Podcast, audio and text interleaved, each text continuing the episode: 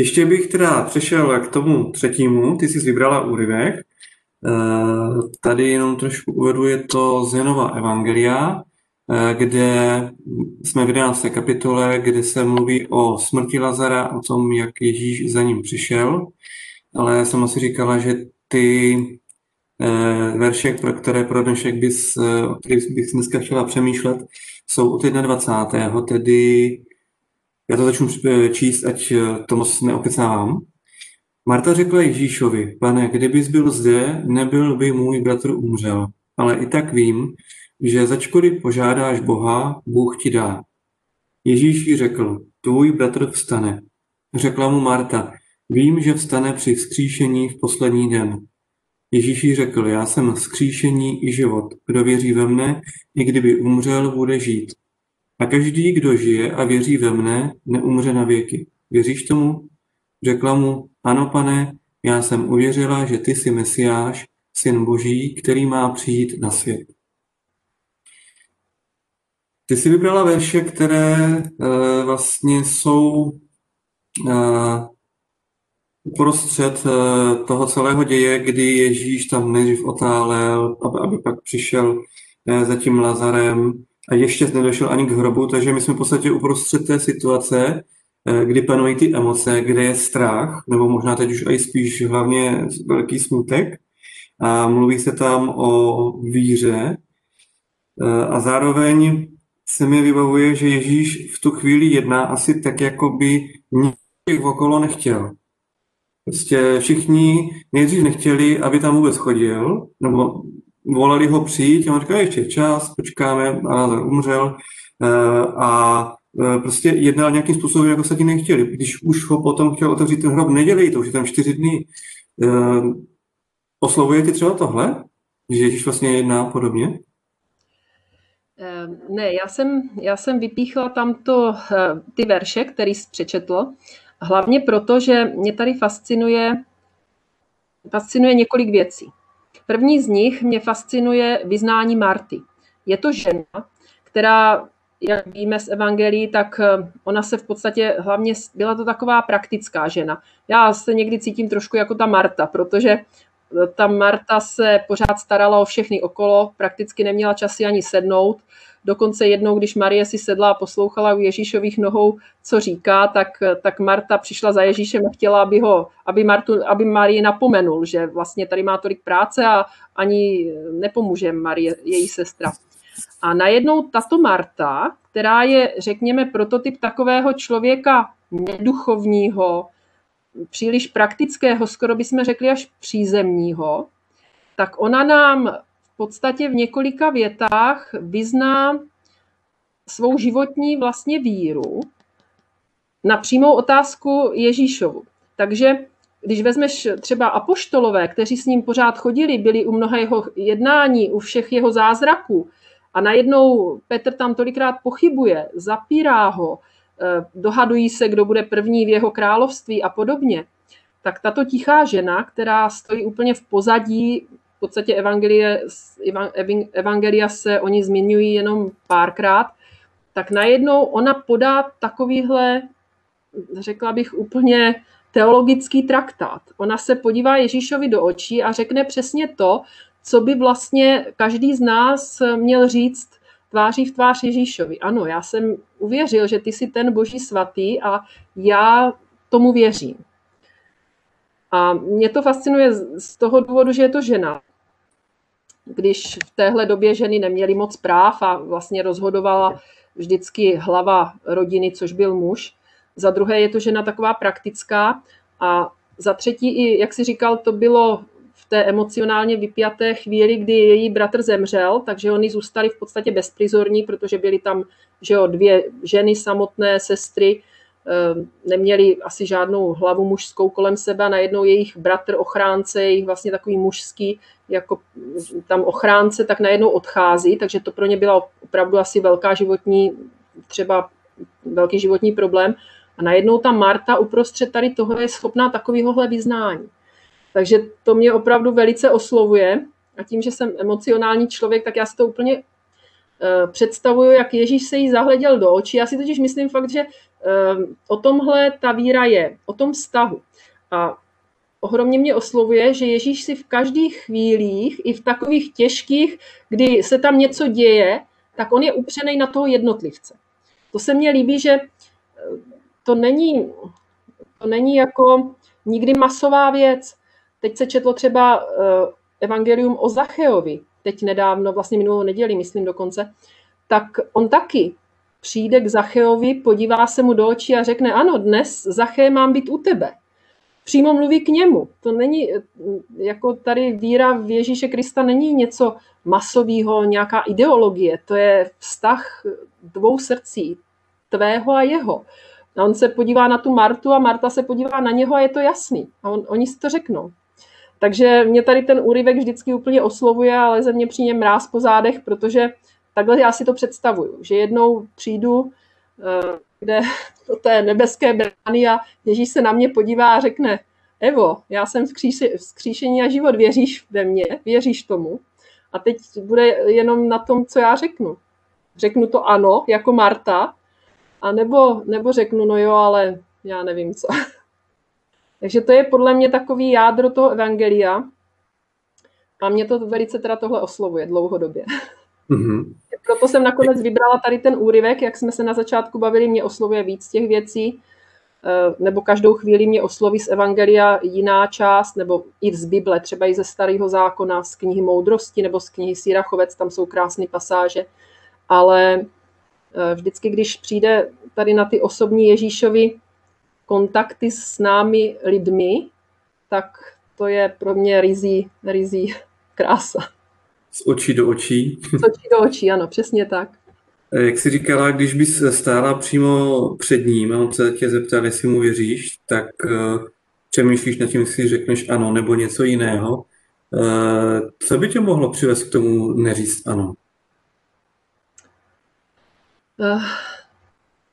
Já pořád celým srdcem doufám, že to bude ano. Já si myslím, že se na to člověk připravuje celý život, ale, ale já se fakt bojím toho svýho lidského, lidských selhání, protože přece jenom já si říkám, já se příhodně jmenuju Eva a ta Eva v tom ráji taky, taky trošku byla slabší, nebo jestli neměla dost silného Adama vedle sebe, nevím, ale uh, někdy právě si říkám, kolikrát bylo vyjádřeno, že člověku může ulpět srdce někde jinde. A že si toho třeba kolikrát ani nevšimne a jde jinou cestou, že, to, že ta cesta do Božího království je jako ucho jehly. Tak někdy, si přemýšlím, někdy přemýšlím prostě nad tím, jak moc to ucho jehly je široký. Jak, jak moc eh, musí člověk eh, všechno osekat, aby tím uchem prošel. Takže to někdy, eh, to někdy nad tím přemýšlím, ale zase prostě když pak přečtu takovýhle úryvek uh, osobní, tak si nedokážu říct, že, uh, nedokážu si představit, že bych řekla ne. tak, mm-hmm. tak, uh, tohle je jasná. Ještě když se vrátíme na začátek toho našeho úryvku. Ježíšovi, pane, kdyby byl zde, nebyl by můj bratr umřel. Nezní ti to jako do háje, kde jsi byl tak dlouho? Ne, mně to zase zní, mně to zase zní, já nevím, já se na to dívám právě spíš pozitivně. Mně to naopak zní, když tam nemůžeš vědět, jakým stylem ona to řekla. Tam strašně záleží na tom tónu. Co když ona to řekla jako, pane, já jsem ti tak věřila a já ti stále věřím, že to dokážeš, protože na to navazuje to její vyznání. Takže ona to spíš řekla, já vím, že kdybys tady byl, tak eh, on neumře, protože ty křísíš eh, nebo ty uzdravuješ nemocné. Akorát Marta nezahlédla ještě to i za ten roh, že Ježíš nejen křísí, eh, uzdravuje nemocné, ale i křísí mrtvé. To zatím eh, tam moc krát nebylo, nebo ona asi u toho ještě nebyla nikde a teď najednou to měla vidět v přímém přenosu. A on jí řekl, věříš tomu? A když ona vyznala tu víru, tak eh, vlastně dál to potom pokračuje, uvidíš ještě větší věci.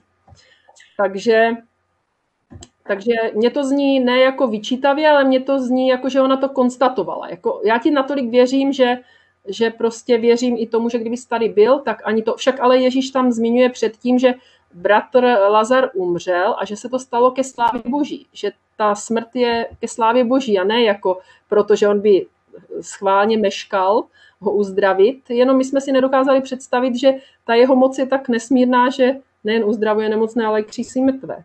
Hmm. Potřebovali vědět úplně natvrdo.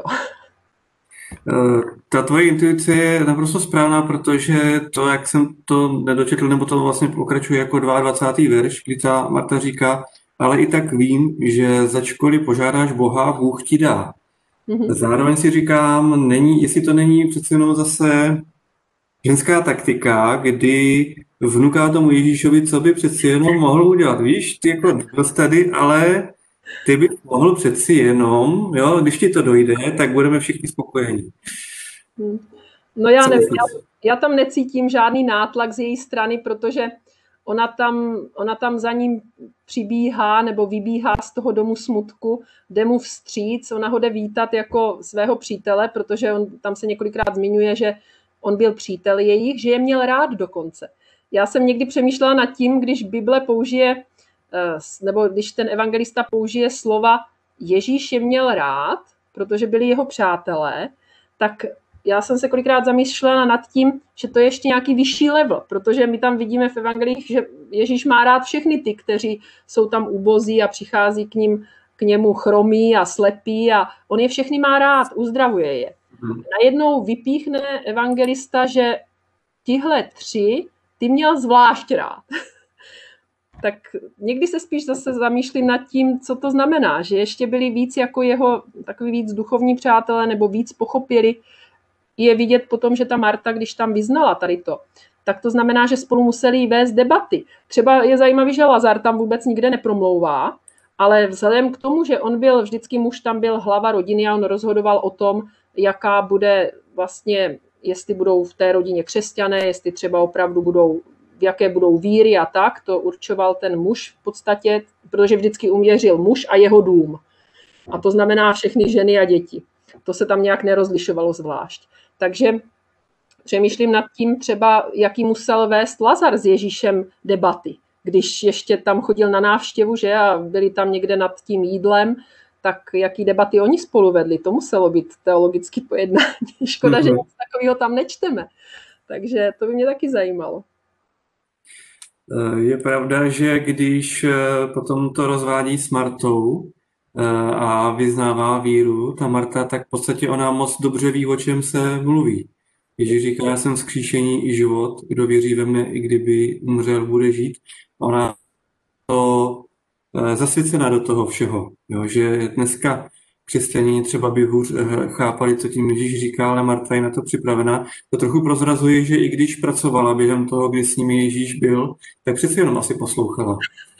Byla to, byla to multifunkční žena. Ano. Jo, jo, já si to taky myslím, já třeba když hodně pracuji v kuchyni a mám tam svůj klid nebo žehlím prádlo, tak si třeba taky k tomu hodně pouštím buď z proglasu nebo z televize Onoe, že to můžeš sledovat přitom a člověk zvládne dvě činnosti za raz a jako kolikrát ulpí člověku v uších něco, co já si myslím, že je teda důležitý při té bezduché posunčině, co, což říkám právě žehlení nebo něčemu takovému zašívání a loupání brambor a tak, tak přitom můžeš věnovat mysl něčemu jinému a je pravda, že někdy tě osloví takové věci při tom, že, že člověk je sám překvapen. Takže vidíš. A přitom Marie seděla u Ježíšových nohou a poslouchala, poslouchala taky.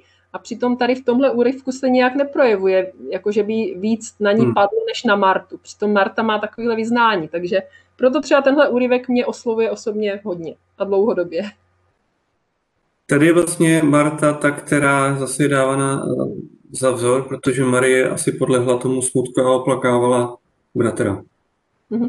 A Marta je i aktivní. Všimni si, že ona se projevuje i tady jako praktická, zatímco tam sedí ti židé v, eh, s nimi v tom domě smutku a vlastně pláčí s nimi, tak Marta se zvedá a jde jednat. Ona jde jednat. Ona jde za Ježíšem a chce mu ještě něco říct víc sama. Takže jde mu naproti. Nenechává, nečeká jenom, až on dojde a začne konat, ale ona za ním jde, aby zjistila vlastně, jak to je a jestli ještě není nějaká možnost že by toho svého bratra zachránila. Takže ona, ona je vyloženě činorodá. Mm-hmm. Podnikavého ducha. Čím ale tě tak nejvíc oslovuje v tuhle chvíli? Teď jsem ti nerozuměla, co? Čím tě tak nejvíc oslovuje ta Marta v tuhle chvíli?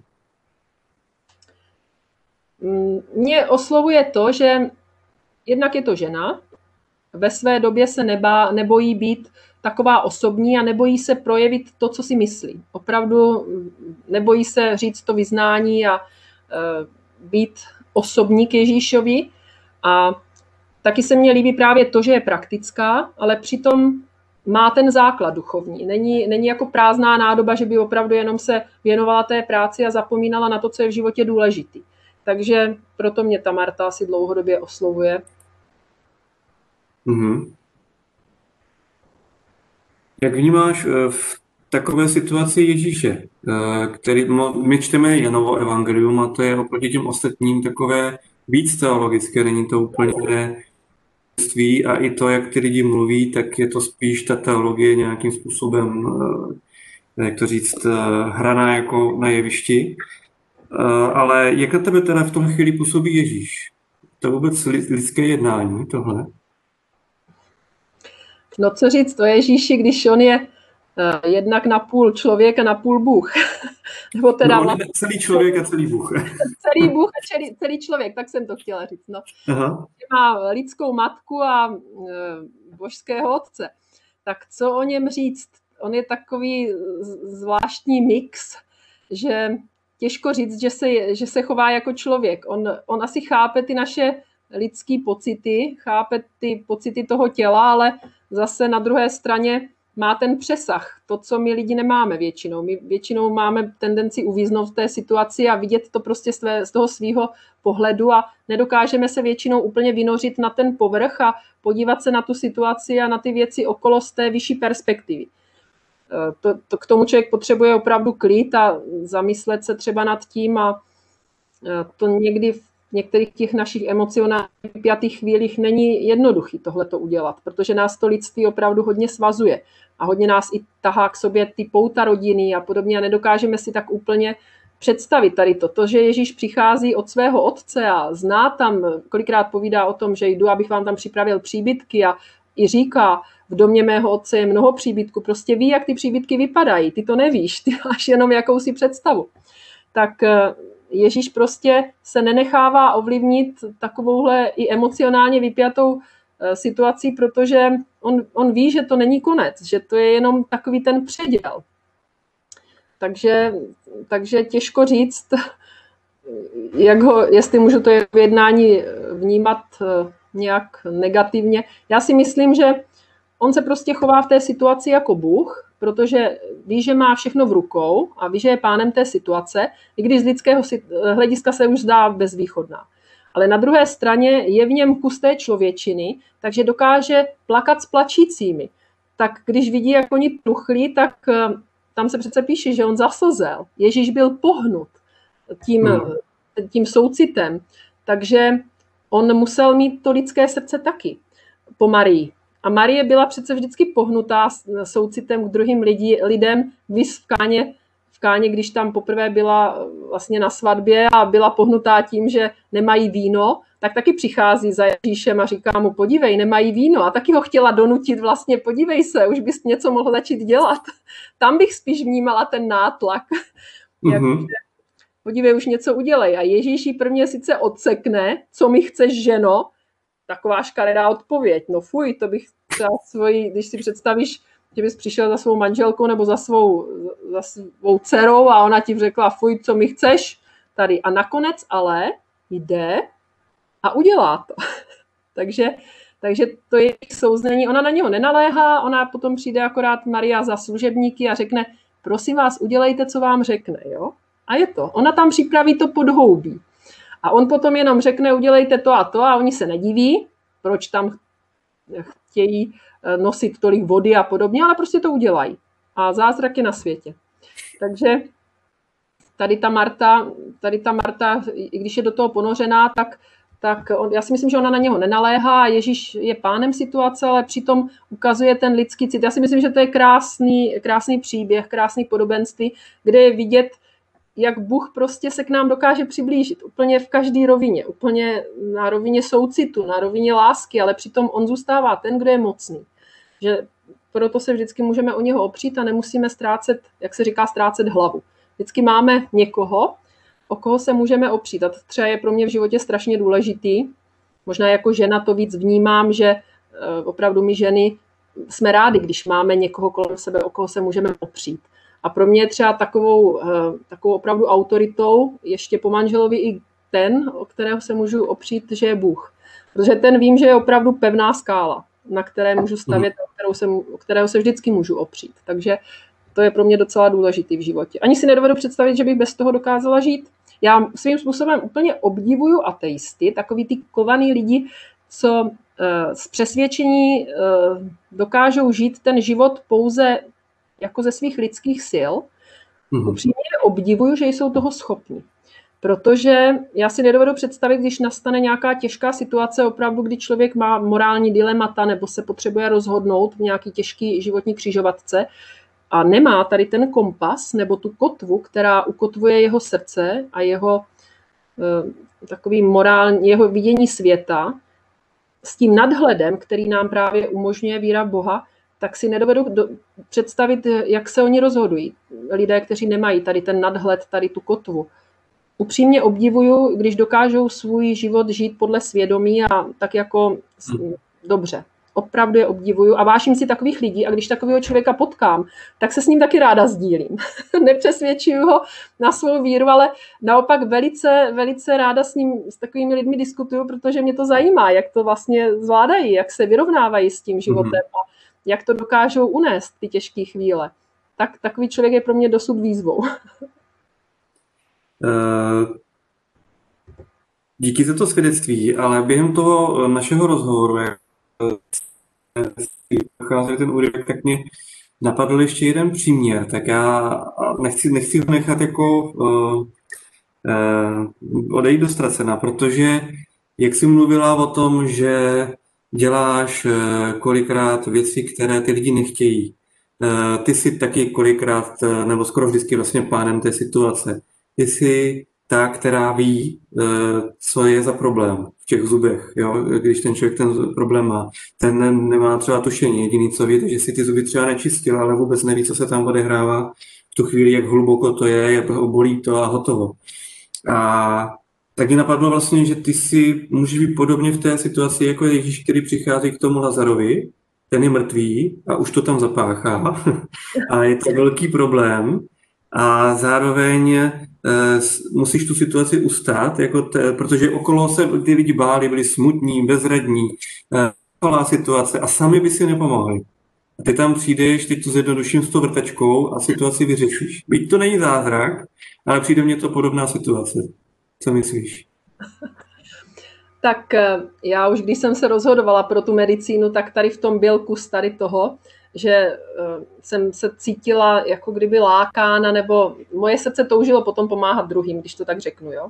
Je pravda, že v tom bylo ještě spoustu takových naivních představ, jak člověk je mládí, eh, má takový ty ideály a tak, ono to vždycky tak v životě úplně jednoduchý není, ale já třeba jsou i v rodině prvorozená ze sourozenců a já jsem někde četla, že i tady ta sourozenecká konstelace ovlivní člověka do budoucna, tak je fakt, že ti, co jsou prvorození, toho jsem si všimla, že nějak tak mají tendenci přebírat eh, tu zodpovědnost na sebe a pomáhat těm druhým lidem. Jo? Že to je prostě nějak tak v jejich DNA už daný od malička, že rodiče jim pořád říkají, no ty se tady musíš postarat o toho brášku o tu sestřičku a tak.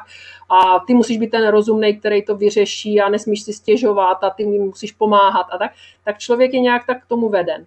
No a potom, když se ještě setkáš eh, s vírou nebo uvěříš a staneš se, staneš se křesťanem, tak eh, to cítíš ještě o moc víc takže já jsem k tomu byla lákána, nebo toužila jsem potom od, od mládí. A já teda uh, bych nechtěla toho někdy v životě zneužívat v té ordinaci, jo, protože to je jednoduchý, tam vždycky ten doktor, jako je fakt, že musíš ukázat v té ordinaci určitou autoritu. Když ten člověk přichází s tím problémem, tak potřebuje vědět, že ty si s tím poradíš, jo? Takže nemůže tam člověk začít dělat jej mane, no já nevím, co s tím budu dělat, nebo co teda, I když teda sem tam si to člověk taky pomyslí, protože když je těch možností víc, anebo když si představí, jak eh, složitý a na dlouhý trať, na dlouhý běh by to řešení bylo, tak taky někdy mě tak jako bleskne hlavou, že to chci vidět, jak to tomu člověkovi vysvětlím jednoduše, abych ho získala na tu svou stranu.